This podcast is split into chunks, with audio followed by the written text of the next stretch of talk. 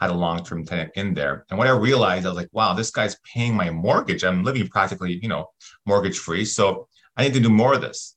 But I didn't know how. Uh, it was just something I kind of fell into, which now we know is called house hacking.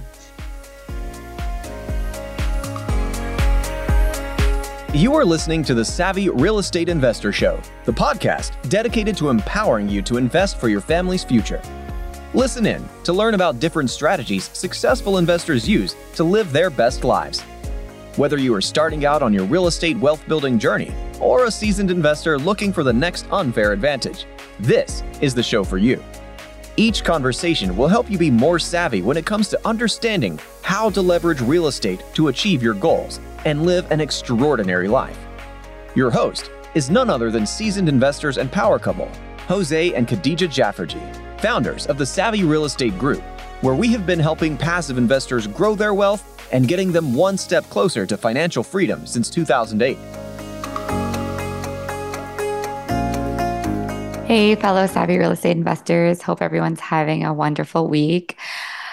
I am just enjoying the fall colors right now, taking long walks every day. I, kind of soaking in the last bit of somewhat warmth before we prepare for winter, but it's my favorite, favorite time of year.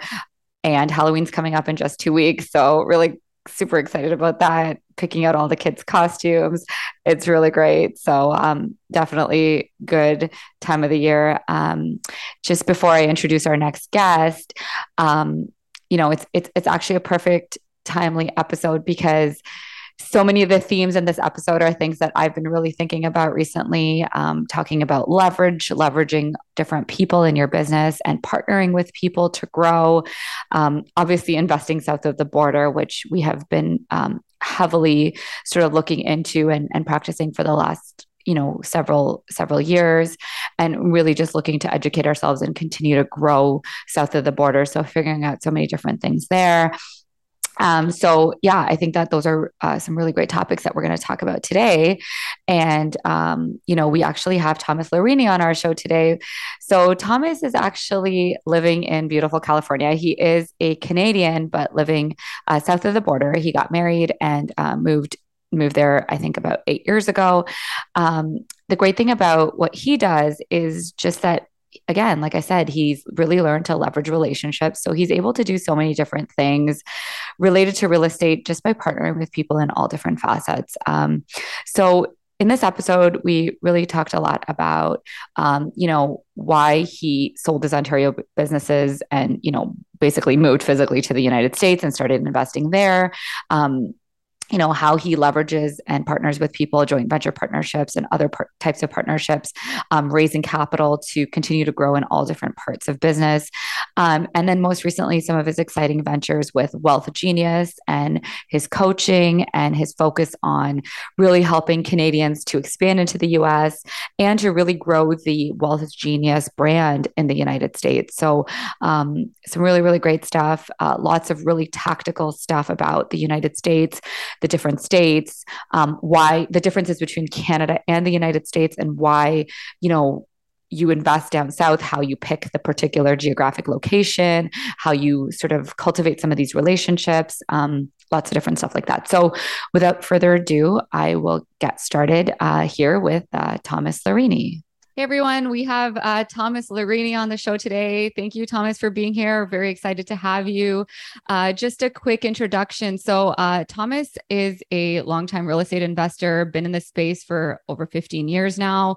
Um, he's interesting because he is a fellow Canadian who has now switched over to living in the United States. He's been there for about eight years. Um, you know, wife from across the border who basically convinced him to to make the leap uh, down south. So so um, now investing heavily in the United States, uh, so as well as having the Canadian side of uh, the experience as well. Um, been an investor for uh, over 15 years.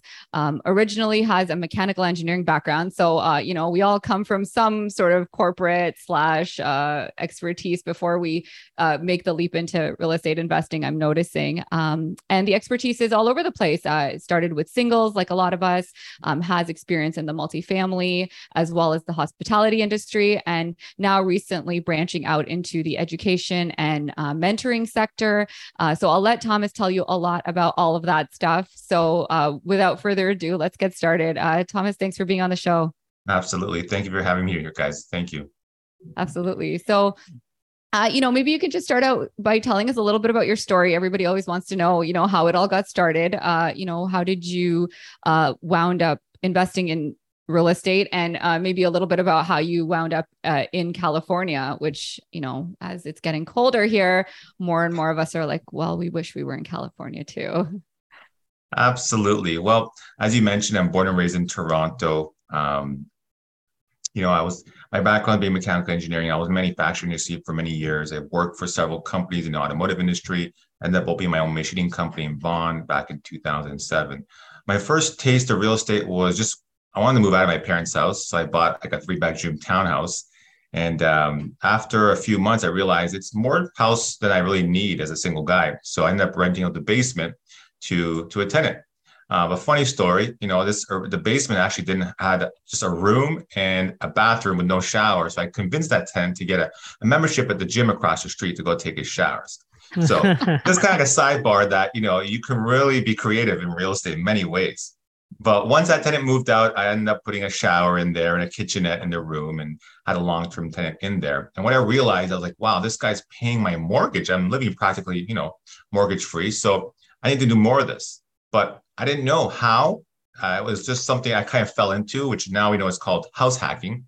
Um, but really, it took me several years, about five years later, to put myself into an environment where other people were doing what I wanted to do. My friends and family, my circle of influence at that time, nobody was in real estate investing. When you talk about investing, people talk about stocks and mutual funds, but not necessarily real estate. But it took me joining a group in Toronto and uh, once I joined, within a few months, I already bought my next property, which was a duplex in Hamilton. And that kind of got my journey um, of getting into real estate. Um, from there, I'm like, you know, I've, I've, done all sorts of different things, but that first official rental property, that duplex really kicked my butt because I wanted to figure it all on my own. I drive to Hamilton and try and place my own tenants and deal with contractors and, you know, all the challenges and fun stuff that that offered. Because again, I was new. I didn't know what I didn't know. And uh, you know, and, and unfortunately, I didn't hire like property managers and so forth because I just felt like, hey, I want to, I want to learn this. But looking back, I'm like, all those challenges really kind of like, you know, helped me to, you know, overcome some of the, the limiting beliefs I thought I had, or at that time I, I probably had. Um, it got it got as bad as that. I wanted to sell the property, and I got my real estate agent to list it, but it didn't sell. But thankfully, it didn't sell because I still own that property. It's probably worth like four times, you know, the way I bought it. But again, you know, we all have a journey and a path. Uh, from there, I just continue to invest into, you know, smaller asset classes, condos, single families, um, and I was mainly focused in Hamilton. So you had mentioned that I live in California now. So, you know, I married an American, so I was blessed enough to have that option to potentially, you know, move to the U.S. So we made a decision.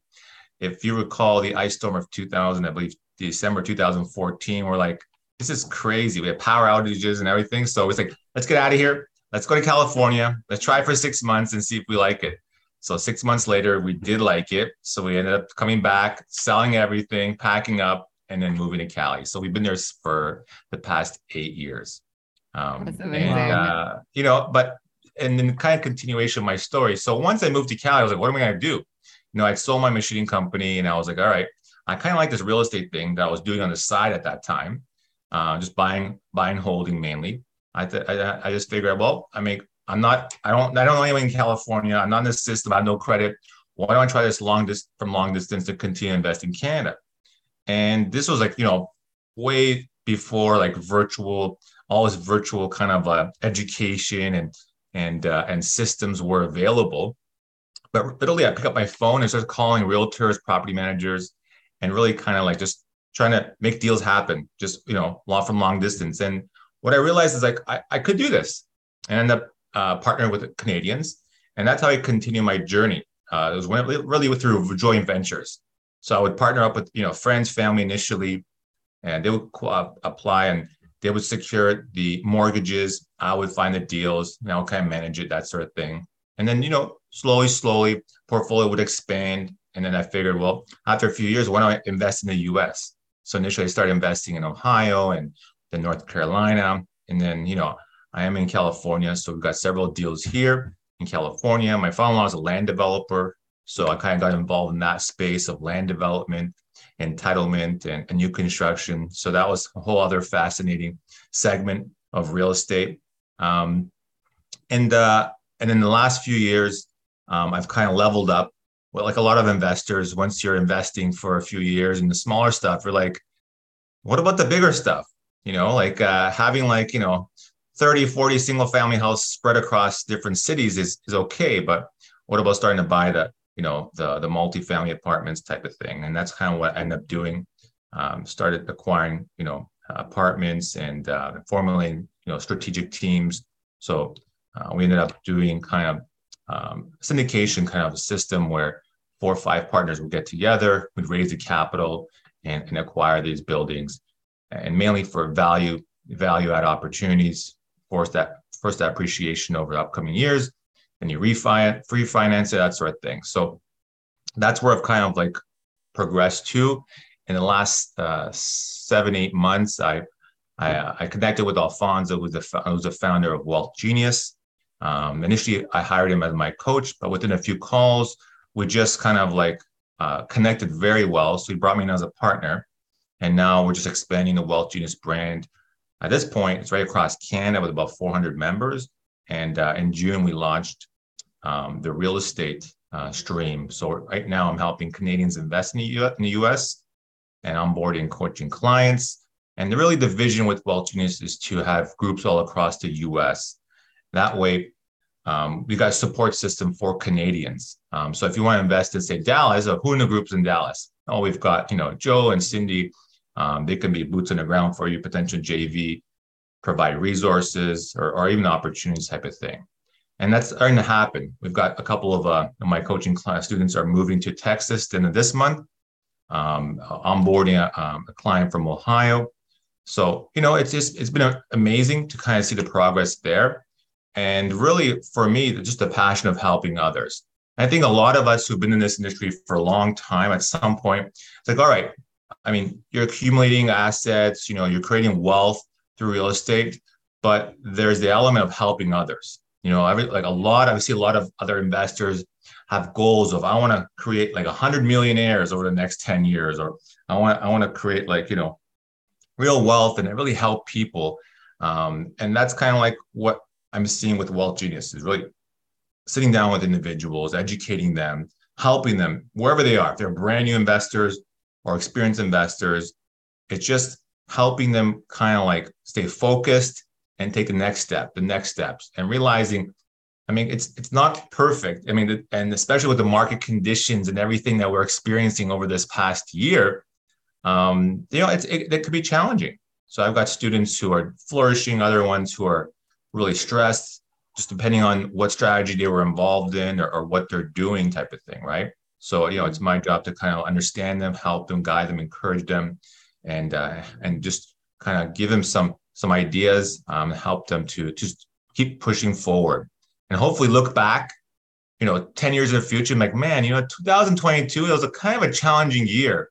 You know, do you remember like those deals we were involved in? Man, you know, we just felt so stuck or whatever, but we got through it, you know, because I can look back 10 years ago and some of the deals I I was involved in. It's like, man, those were some challenging deals and just, you know, sleepless nights and, you know, dealing with some tenant issues or, or non-paying or damaged units, all that kind of stuff that we experienced. So, I mean, once you experience it, you realize, hey, this is this is it. This is part of this is part of the business type of thing. Don't don't get surprised. You know, when it comes, it comes. You know, I think I went a period of like four or five years with no tenant issues. I'm like, oh my gosh, this is amazing. I have no, I have all the best tenants, no issues.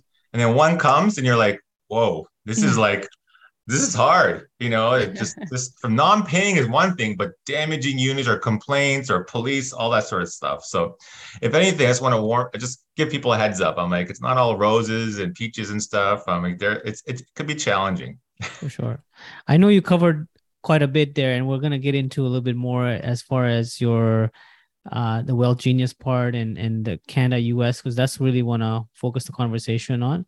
But uh, since you have a kind of a unique um, perspective, you've lived in both uh, sides of the border.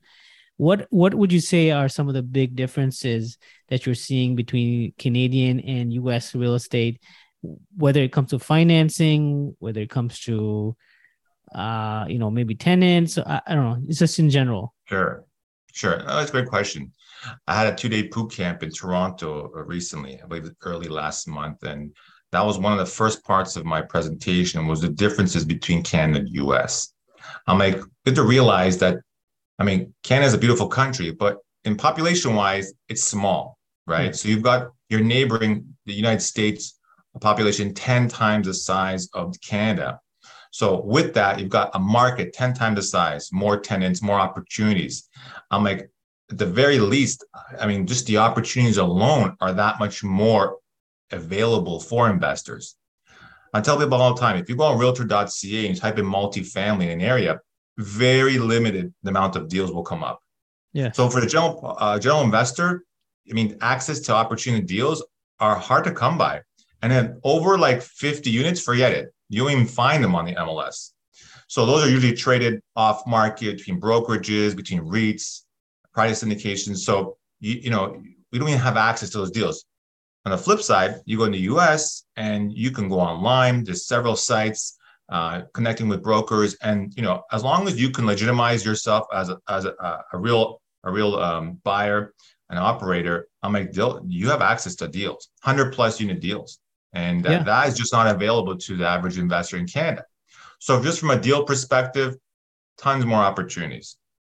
In terms of um, the, the different markets, so now you got 50 states you're dealing with and states with millions of people, you've got different laws, landlord friendly versus tenant friendly states. So that's something to consider. Like, hey, for me coming from from Ontario, where the laws are heavily favored for tenants, you know, versus a state if it's Texas, Florida, uh, you know, North or South Carolina, or even Ohio, where it's landlord friendly, where you don't have this um, tenants uh, or is like a rent continuation or you know um, if the tenant doesn't pay they're stuck in there type of thing. We don't have those kind of problems or challenges as much as you have in a lot of part of canada. So you've got that choice. So now you've got options as an investor considering the us um, then you have price points like you know we look at the average prices i had a, chart up where the average price you know earlier this year in canada was for an average home was $800000 compared to the US was $400,000. So now you're talking about affordability and, and, and price point. Or in Canada, you know, things had just skyrocketed to just uncharted territories so high that it wasn't making fundamental sense.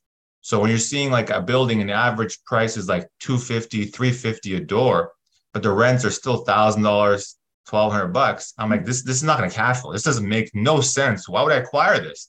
oh, if you buy it, it's to keep going up. I'm like, well, that's not really a really a strategic plan. Like that's not really a way we should be reviewing and analyzing our deals versus the US where you can find many states where sub hundred thousand dollar, you know, um, per door acquisitions. So you can find a building 60, 70, 80,000 dollars a door and the rents are 900, 950, 1100.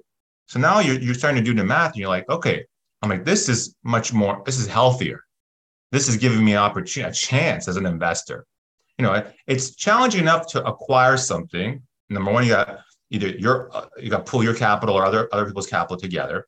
Then managing it, repositioning it, that takes could take several years.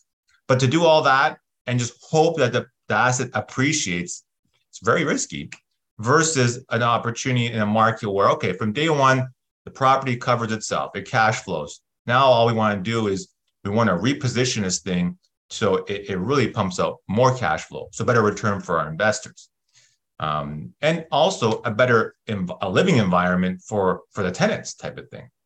Uh, so just those few things I think are key um, differences between Canada and the U.S.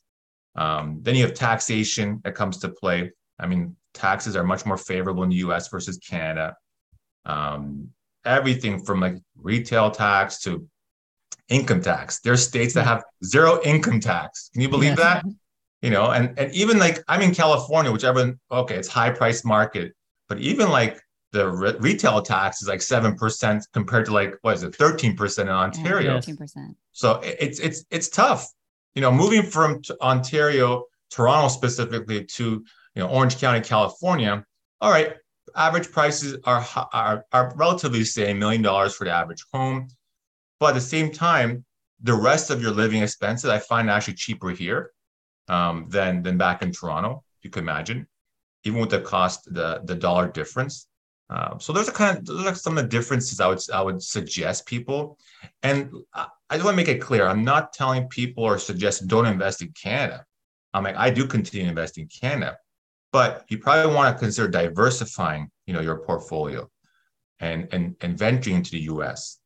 But there's the steps involved for that because someone's going to go online. I know they're going to find a sixty thousand dollar house somewhere like in Indiana. Like, oh, that's great. I'm gonna go buy that I'm like, okay, well, so be careful, right? Is it worth it? Because yeah. at the end of the day, you go buy this property, spits out a couple hundred dollars in in uh, in cash flow. Um, well, then you got to file tax returns in the U.S. and all the expenses behind that going to wipe away any cash flow. So, is it really worth it? So, these are kind of things I kind of sit down with my students in, in Canada, say, okay, what is your game plan? What is your goals? And all that kind of comes to play and how to move forward yeah.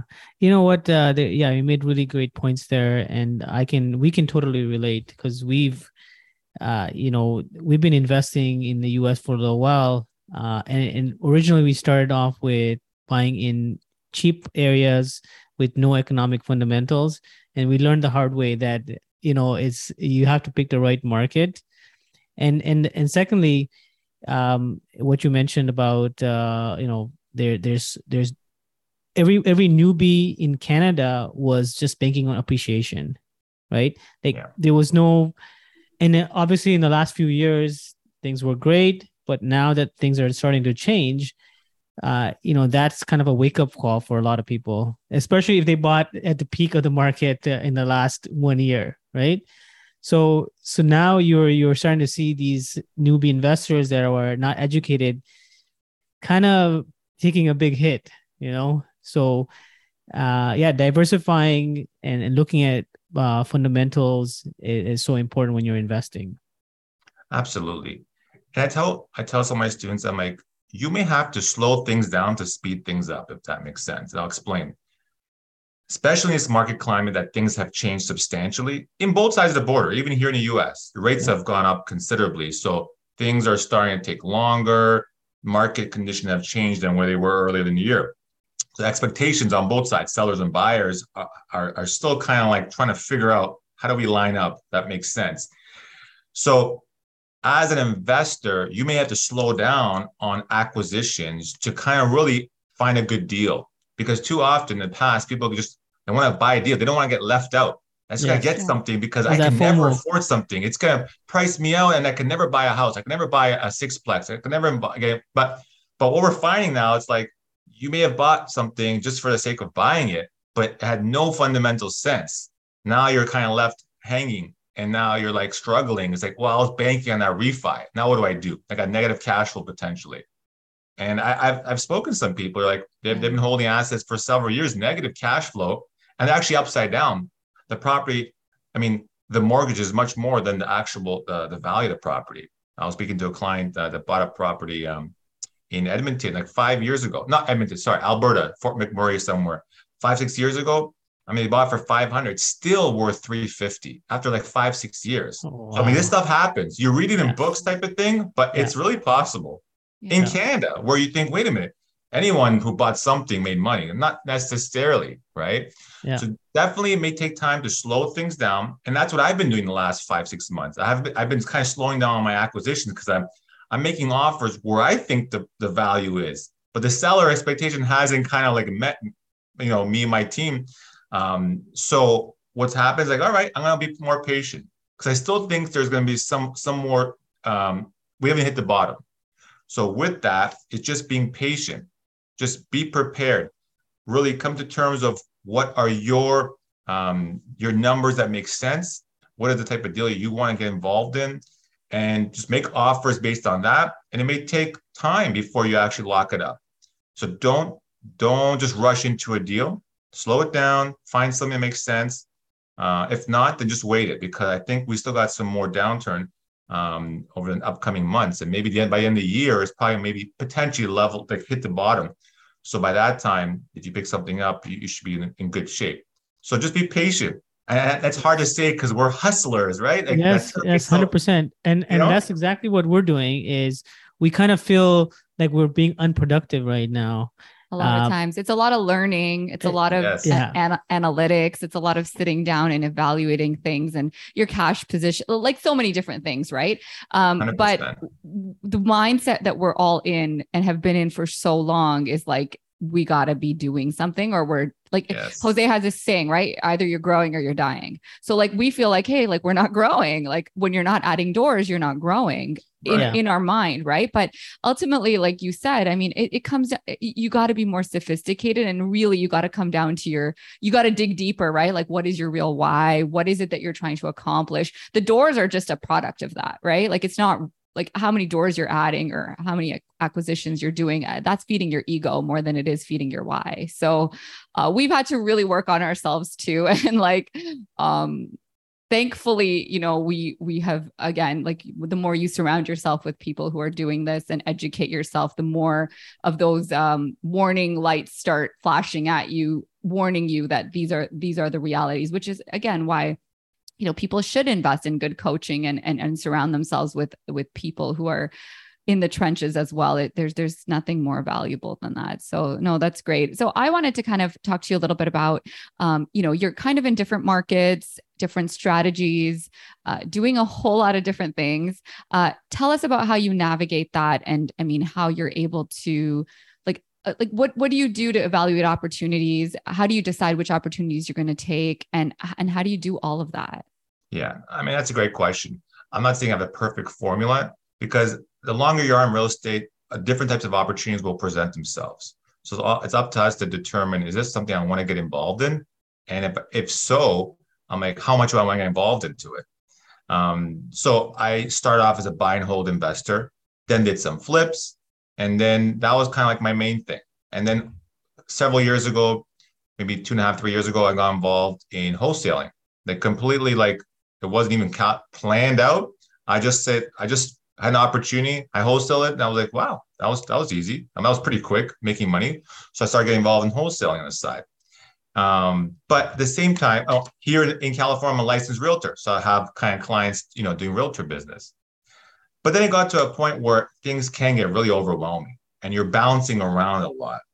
And then I got, you know, obviously this year I got coaching and so forth. So it's important that you really come to terms of what you really enjoy doing, what you like to do, um, also the amount of time you have available, and where potentially your efforts will will provide the best return.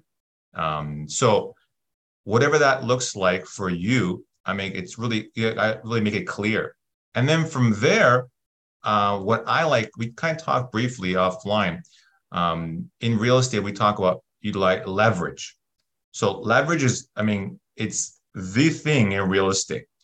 The first thing people think about when you talk about leverage is, oh, leveraging is, you know, use the bank's money, I put down payment leverage in the bank. So yes, you, you're leveraging money, so other people's money, OPM, which is great. But what else can you potentially leverage? And when you start expanding your mind, you start realizing, well, I can leverage other people's time. And that might actually be more uh, valuable than leverage other people's money. Um, yes, you need money to acquire a deal, but if you're able to strategically leverage other people's time, now you're just duplicating yourself in so many different and so much more in terms of the, the, the, the capacity you could take on. And also, if you are leveraging strategic individuals like high level, um, really sound investors, well, now I'm I'm leveraging their expertise. So what I've done over the last couple of years is partner with certain individuals who have high competency in certain streams of real estate, and it's been very beneficial with me. Uh, and I'll give you an example. It's like short-term rental. So, you know, I mean, it's one of the most popular strategies these days, right? Mainly because of uh, the higher cash flow that it could potentially, you know, spit out. So for myself, I got to a point, well, I'm already busy. Do I want to stop and shift my focus and start learning how to do short term rental, create a team and get involved in that? Because I'm going to have to learn it and then train and create systems and operations, uh, which which is fine. I mean, I could do that. Or what I decided, why don't I just partner with someone who's already doing it? And maybe I don't get the whole pie. Well, I'm okay. What I realized, I rather have a smaller piece of a larger pie than a, a big piece of a larger pie. And, uh, and it's been very beneficial. So I'm able to get involved in short term rental, but I don't know the first thing about posting a listing on Airbnb. So, so often people are asking me Airbnb or short term rental you know, questions. I'm like, well, I'm not the guy. I'm involved in it. I got several, you know, units on, on short term rental, but I've partnered with an individual who kind of handles all that. And you can do that in all aspects in, in, in real estate. So similar to um, similar to wholesaling. So I was doing wholesale on my side, on the side, and it was going well. But I ended up partnering with an individual, creating a team, and now my my time is really minimum in wholesaling. And and then there's some months where it's like money's revenue's coming in, and I'm like, where's this coming from? Because you know, I just oh, we just closed another deal. Um, you know, we had a couple sales, we've locked up a few other deals upcoming month. So it's great. So, and I'm okay sharing that because again, multiple streams of income with with the less amount of time is kind of where we want to get to. So it's almost creating these passive revenue streams. Um, and you know, passive can be zero amount of hours to minimum amount of hours. You know, so there's also a range there of what uh, what constitutes being passive type of thing. And one more thing I want to kind of talk about, which we kind of like we're talking a little earlier, market conditions will also dictate which strategy makes most sense, right? So people were flipping very, you know, very over the last few years because the market conditions were going up. Yeah. All of a sudden, I've met several people where just they're hung now, where they've got six, seven, you know, flips on the go, and and they're like they can't sell them. Um, they've had to do price reductions um, or sell them at a loss. So I mean, if you're considering getting into real estate, you probably want to be weary about doing flipping right right now because of market conditions. I'm not saying you can't make money, but again, the conditions of the market will play into that. Um, and one strategy, so one thing that's important, what, what I'm finding is over the years, the longer you're in real estate, the different things you get involved in, you're really creating a solid um, toolkit for yourself of experience. So at any given time, you can pull a certain strategy or a certain thing out and apply it. So I'll give you another example um, private lending. So that wasn't something I've been doing the last number of years, mainly because I've been acquiring properties. But this year, because I mentioned earlier, we're slowing things down. And instead of like rushing into just acquiring something for the sake of acquiring, I just thought of the idea what about private lending? My money's just sitting in the bank. Why don't I put it to use? So I've been able to do private lending, which is really passive, really hands off but my money is still working and I'm able to get some amazing returns. So that's something for you and your audience to consider is in the market condition like this, where it's harder to get funding from lenders, from banks, perhaps you want to get involved in something like private lending, where you can get like over 20% return because there are investors looking for capital to deploy into deposits or kind of like carry them over until a refi comes in. So that wasn't available a year ago. But as a well rounded investor, this is another tool that you could pull out. I, I probably did one private loan prior to this year, and this year it's been back to back to back to back. And it's been very successful and it's been a win win. I've been connecting with experienced investors who they they're in a cash crunch. They're saying, well, uh, you know, an example is like my refi is not coming in for a couple more months. Can you lend me some money? I'll give you excellent returns. So someone looking at paper like, wow, like, but this is the condition that will allow that. A year ago, the same kind of loan would have been like 10, 11, 12%. You know what I'm saying? Yeah. Yeah. No, that's that's very very very creative and and yeah, uh, very.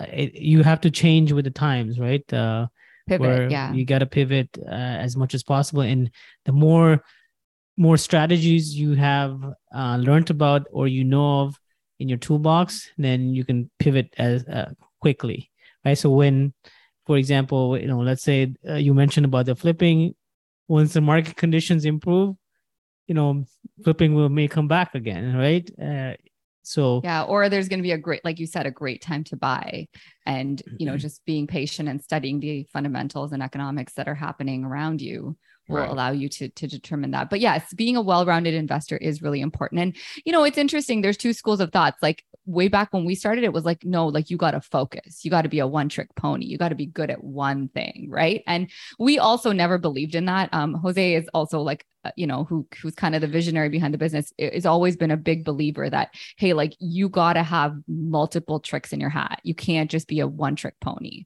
Um, it's great to focus and i mean one thing can be your main focus but you always have to have other things that you can lean to and we've been the same way. We've always been able to identify where things are going and pivot accordingly. And and you know there's seasons right? There's seasons in real estate and you kind of have to be able to gauge that season and ride those waves. And i think that's actually where the money is made is being able to identify the right wave to ride. Um and and sort of when you need to get off another to make sure you don't drown if i can use that analogy but like yeah. just being able to navigate that very well. So yeah, yeah. no I, I like that I mean, staying focused definitely is something like, yeah, was kind of taught back in the day. But I think parlaying that just to being organized, I think is, is probably um, very important because, I mean, in real estate, with all these different strategies and different um, things to consider, we can get really spread out and disorganized, which can cause, you know, a lot of stress and mismanaging of, of our resources. So I think there's something to say to really get organized. Now, however that looks for everyone's differently.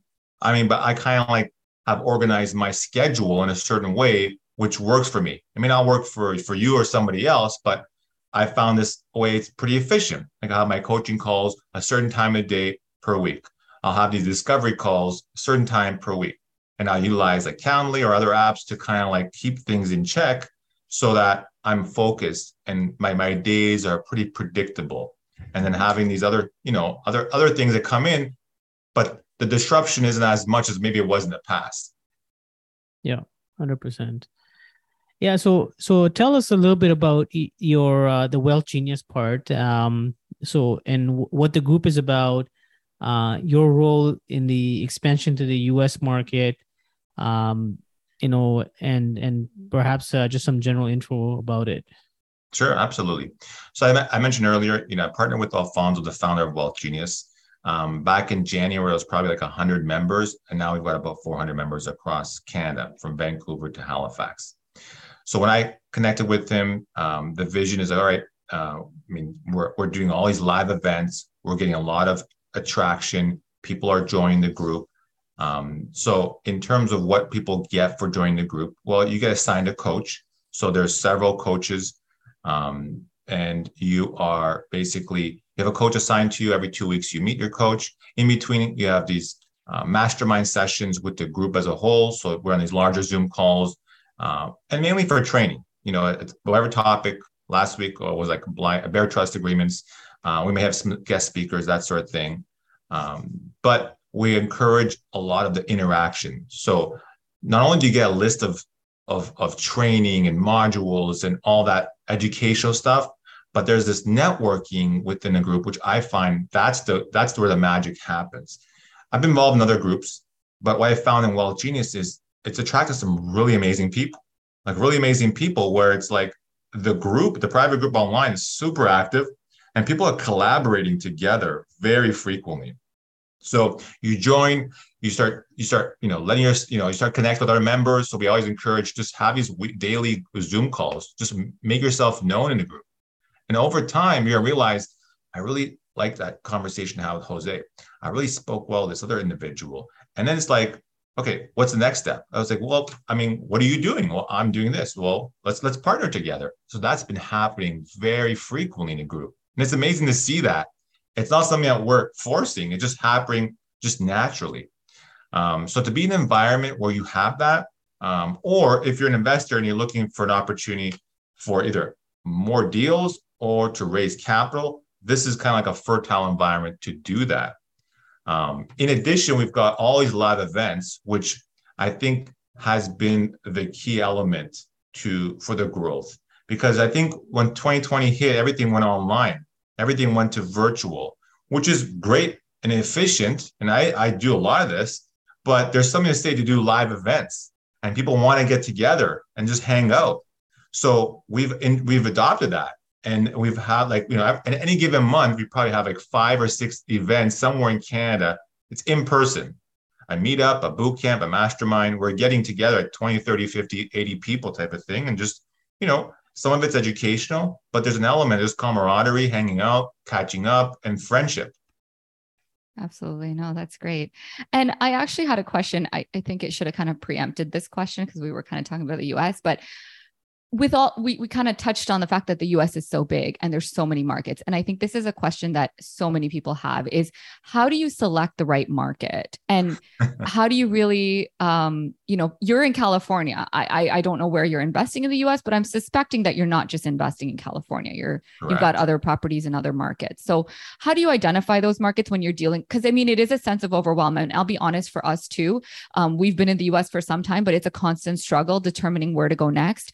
Um, um, and and the other thing that I find about the U.S. is that you know things are not as fluid as they are in Canada in the sense that like pockets can be very very different. So, you know, we live in a you know, let's say you live in uh, Toronto or you live in like Barrie. I mean, Barrie's Barrie. Like somebody who says I'm investing in Barrie, it's very much like eh, there's there's a very much of a similarity between the different neighborhoods. It's just a different pocket, maybe different sized house or whatever. But in the right. US, it's just that much more complex. So, you know, talk to us about um, the maybe talk touch on the importance of having local boots on the ground and having those connections and and maybe just some high level criteria that you know you guys employ when you're trying to help people select where to go in the US. Yeah, I mean it's a great it's a great topic and actually last week on my US group call this was a topic I how identify a market yeah. I'm like, the reality is with a population of like 300 million people, you're going to have such difference in, in, in areas in a city that you don't get in Canada.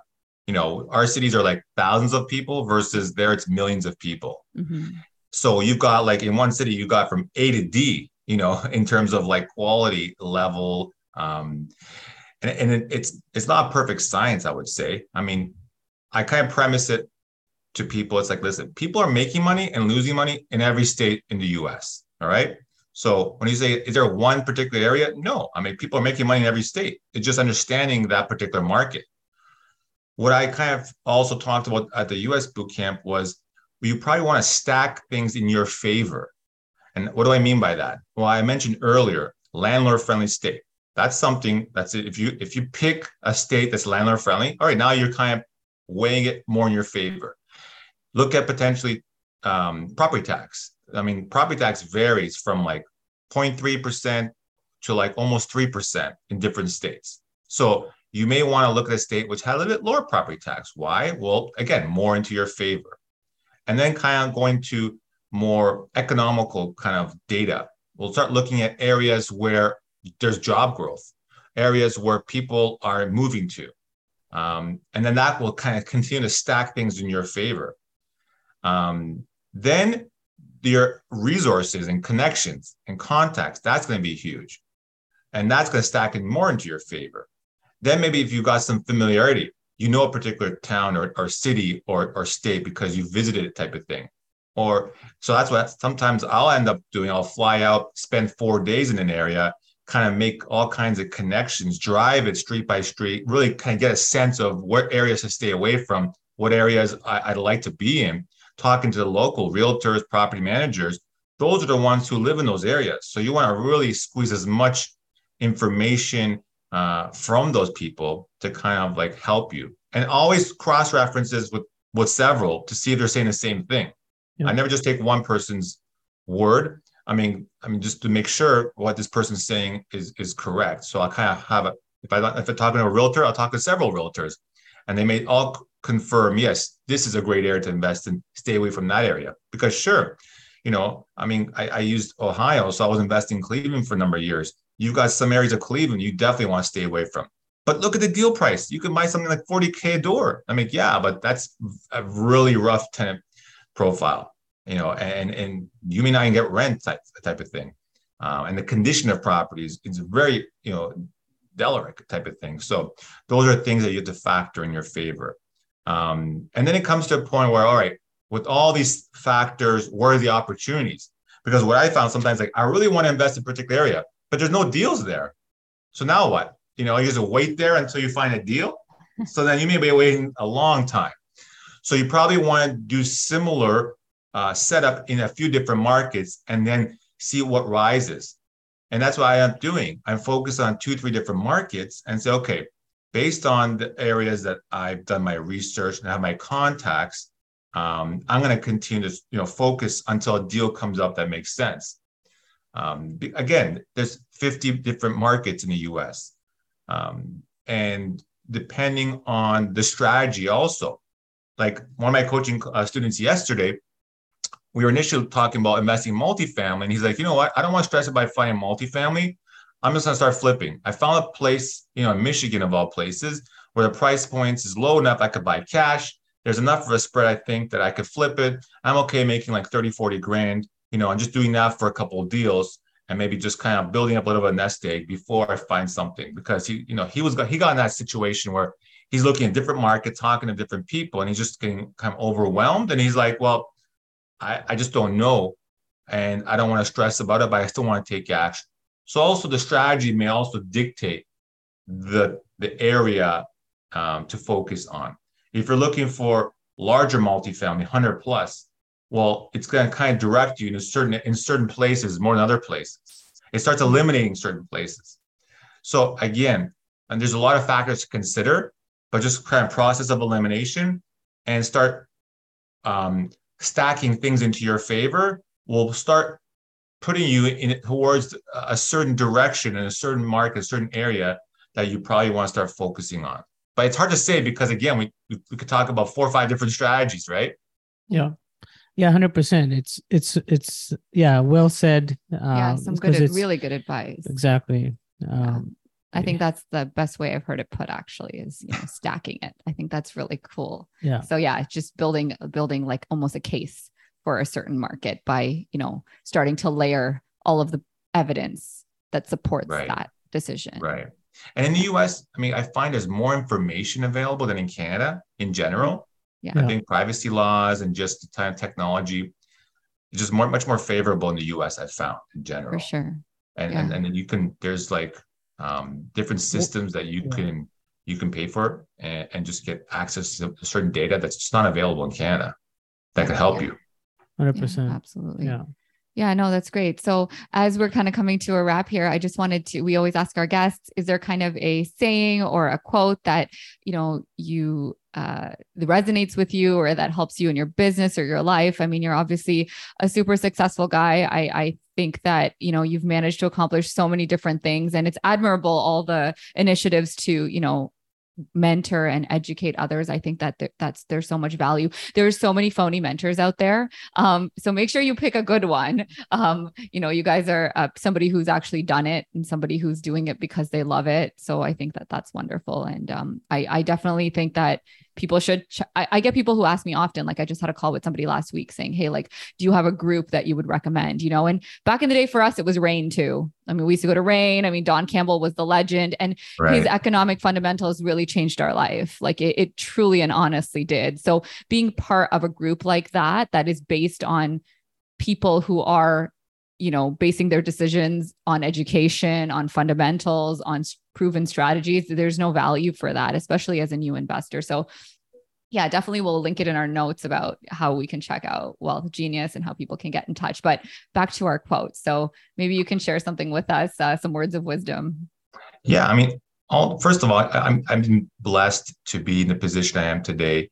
Um, it's it hasn't been overnight. It's taken years to get here uh, and I still, I'm constantly learning. So I don't pretend to know everything. I tell people all, all the time, I'm a constant learner. You know, I, I'm, I'm at a different interval and on the journey, but there's still a long way for me to grow as well as a person.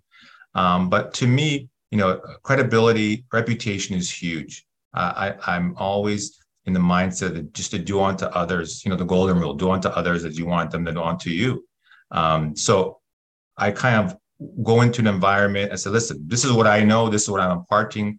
Um, and uh, but don't pretend to know everything. Uh, but just want to give the most that I can uh, and just and just the best. Um, and never to undermine things and Um, because at the end of the day, with me, my faith is such a big component of my life that I mean, it's kind of supersedes all this investing stuff. Um, so I kind of share about who I am. I don't lead it off always with I'm a real estate investor. You know, like uh, I'm, I'm, a man of God. I mean, I'm here. I mean, I just all the things in my life, I just give it to God. And from there, I'm a husband, I'm a father. And then after that, I'm a real estate investor, you know, business person, that sort of thing. So with that premise in place, like I answer to higher calling. So I kind of analyze myself every day. What am I doing? Am I doing the right thing for people, for others around me? And I just kind of like I, I, I just operate. Um, so you know, hopefully that resonates with people and they appreciate that. But at the end of the day, I don't look to burn any bridges and uh, and and you know damage it for one deal because too often you hear is like something happened uh, and someone's reputation gets tarnished because of one deal. I mean, there's always going to be deals out there. So I think at the end of the day, it's just operate with uh, you know with a clear conscience and just wanting to do the best thing in all scenarios and then you know um, you probably would be you know on the right path. Yeah no that was uh, that was amazing. Thanks for sharing that.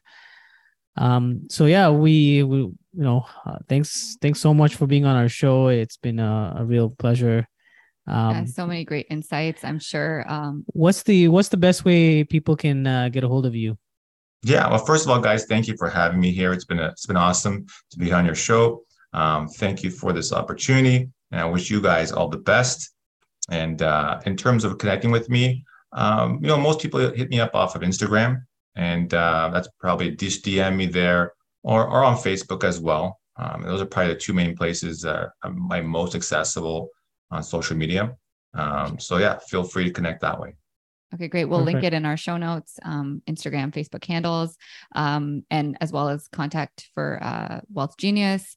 So if people are interested, they can definitely get in touch. So thanks again, Thomas. It was so Thank great. You. Thank you for your time. We appreciate awesome. your honesty and all the information. It's uh, it's been a pleasure. Thank you so much. Take care. I hope you enjoyed today's conversation on the Savvy Real Estate Investor Show. Make sure to hit subscribe or follow on whichever platform you are listening to this on. If you liked this episode, please write a review and share it with us. We are getting the show up and running right now, so every message, every review, and every note counts.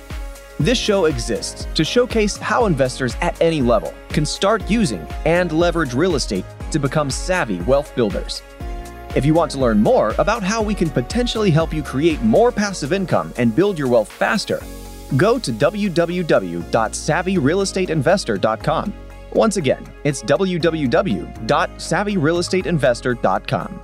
All right, that's a wrap. We can't wait to hang out with you on the next episode.